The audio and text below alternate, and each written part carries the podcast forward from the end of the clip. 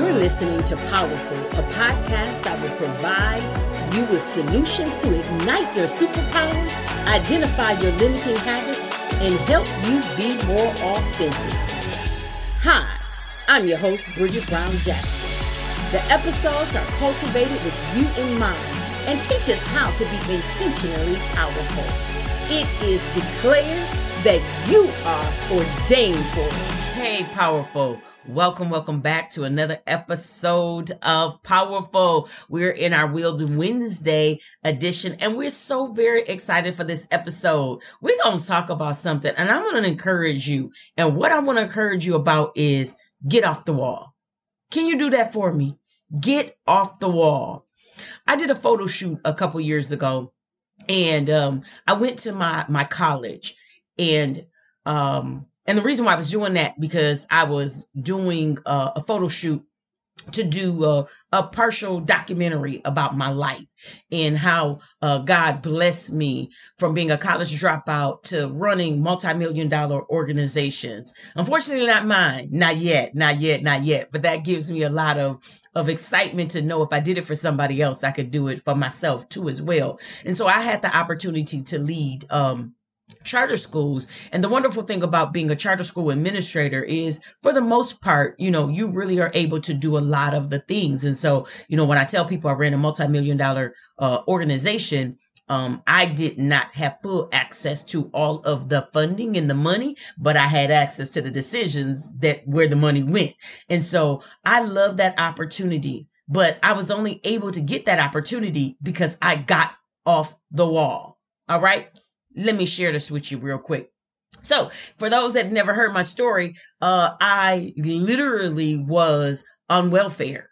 You know, I was sitting one day on a $75 sofa in a woe is me, poor, pitiful state, sitting there thinking life cannot be this way.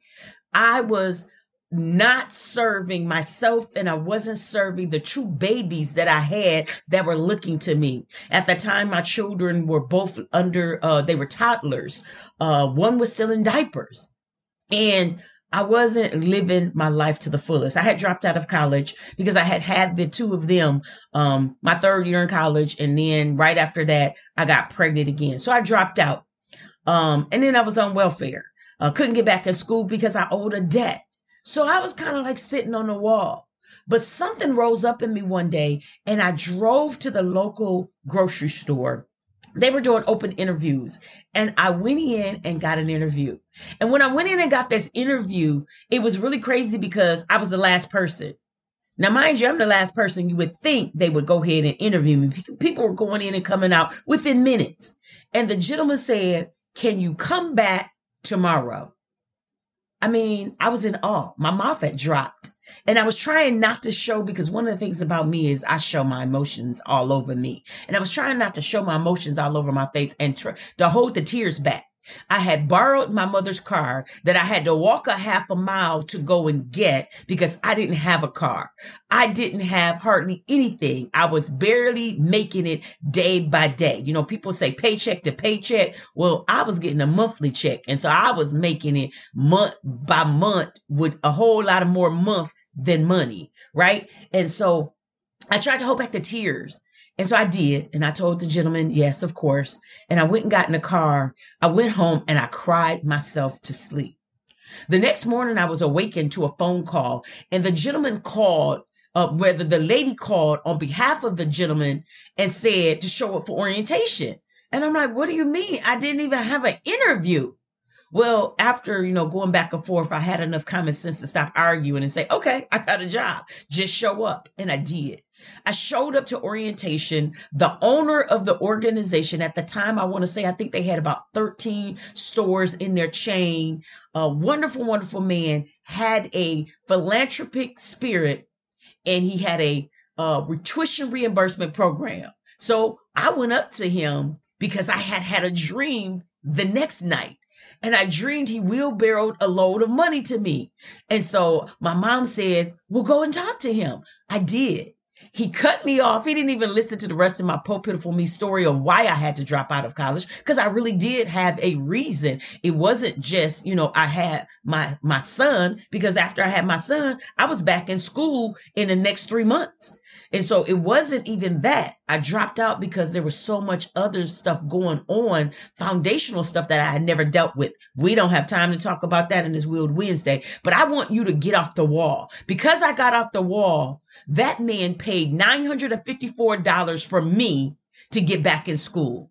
That then allowed me to get my bachelor's in education. That allowed me to get a job that I was happy doing for 10 years. That then allowed me to be positioned to be a school administrator. That allowed me to then uh, lead schools for 17 years. That allowed me to get a skill set and get two more degrees. So I have my ed specialist degree, my EDS, and then that positioned me for every place that I am right now in my personal business. So everything that I learned as a teacher, everything that I learned as a college student, everything that I even learned being a cashier, everything that I learned along my way in ministry, in work, in education, I'm using now in my business. Why? Because I got off the wall. I took a picture on the campus of the University of Michigan, leaning up against the wall.